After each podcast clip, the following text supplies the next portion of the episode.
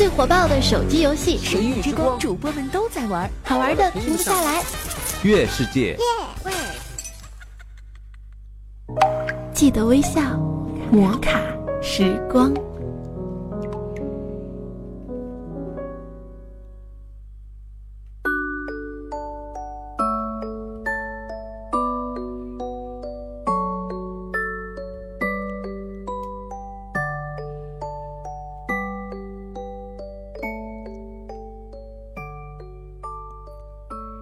亲爱的听众朋友们，大家好！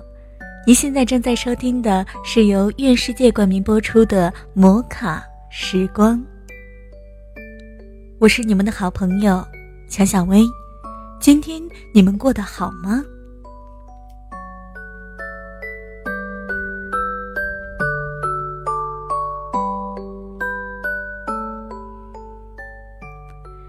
前一段时间呢，意大利与中国展开面条故乡之争。巧的是，正好中国挖出三千年前的墓葬，殉葬品中有一碗倒扣的面条，平息了故乡之争。今天就让我们的小薇为各位听众朋友们一起来谈论一下面条，舌尖上的回忆，一碗。面的幸福。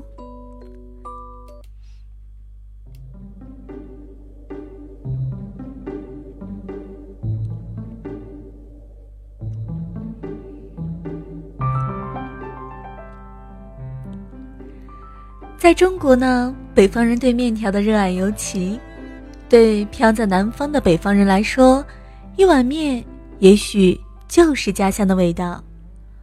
北方人所吃的面食里面。估计得有一半儿是做成面条吞下肚了。很多北方人说吃面就是去吃面条，至于拌面的卤酱更是无奇不有，只有想不到的，没有吃不到的。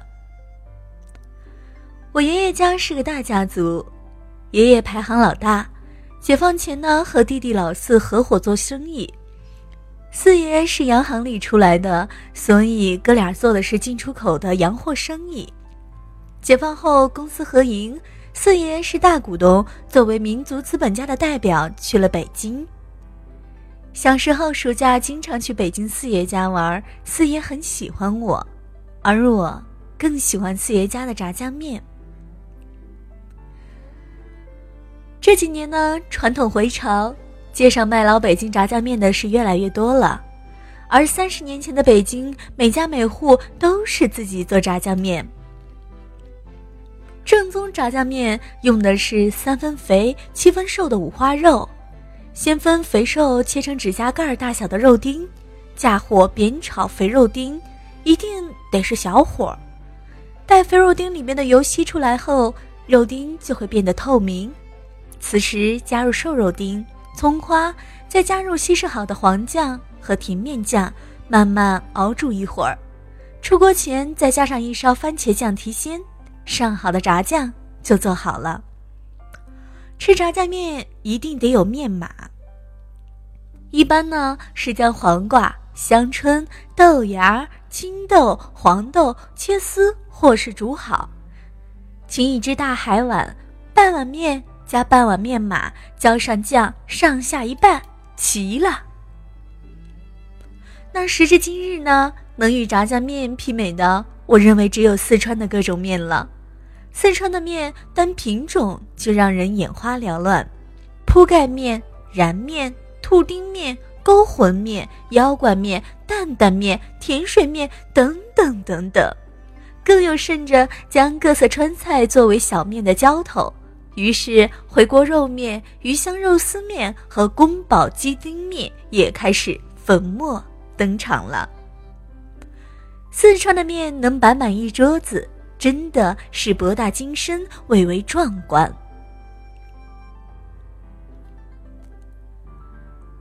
华阳国志》记载：“熟人好滋味，重辛香。”那可见千年前的四川人就是这个口味儿。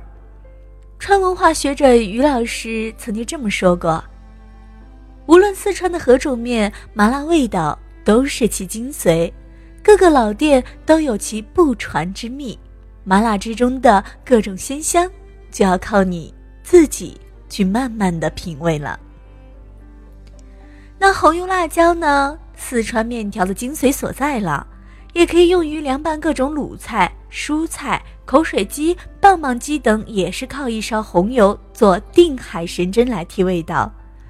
做红油辣椒，首先用料得讲究，辣椒一般选用成都附近出产的二荆条，油用的是非转基因菜籽油，再加上一把炒熟的芝麻，料就齐了。首先将辣椒打碎，喷上些醋备用。喷醋首先是激发辣椒的香气，另外呢也可以防止辣椒太干而发糊。取一个烧深的容器，将菜籽油倒进去烧开，关火晾凉至二百度左右，就可以分三次放入辣椒末。前两次均匀一半，边放边搅拌。最后放入剩余的辣椒末之后呢，加入一把熟芝麻，盖上盖儿，阴凉处放置二十四小时后，色美味香的红油辣椒就做好了。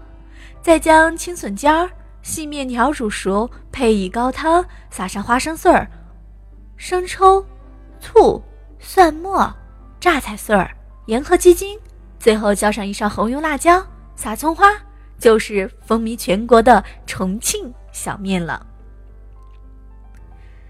当年在上海的时候呢，觉得当地的大排面和黄鱼面滋味过于清淡了，于是特地跑到昆山去吃著名的奥灶面。奥灶面除了汤头讲究外，更是以三烫和三热闻名。偶尔去吃的客人还可以用个综合的浇头，将其经典一网打尽。江苏的面真正惊艳到我的，却是南京师大附近的鸡汤面，其面条稍硬。入口很有嚼劲儿，鸡汤极其鲜美，据说是百年老汤熬制的，再加上一只鸡腿儿，就会让人产生无比的满足感。走遍中国，每每旅行到一个陌生的城市，吃一碗面，总会是不错的选择。无论是陕西陕西的臊子面，还是甘肃牛肉拉面，在满足我们中国味蕾的同时呢。还能提供一种中国式的温暖，这温暖来自于祖先千年来对面条的执着和热爱。我们将继续传承面条文化，因为这是骨子里的东西，永远无法替代。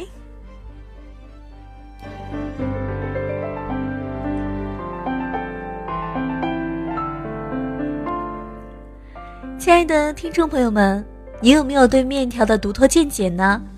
把你的想法、你的看法、你的感悟都写到我们的评论里吧。如果说喜欢小薇带给你的节目，可以关注小薇的个人电台“微微动听”，我是你们的主播微微。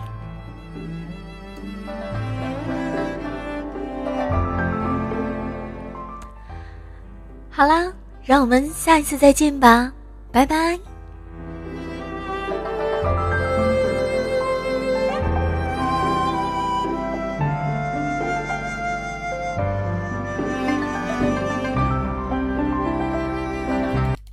枕边风电台节目由最火爆的手机游戏《神域之光》独家冠名播出。月世界。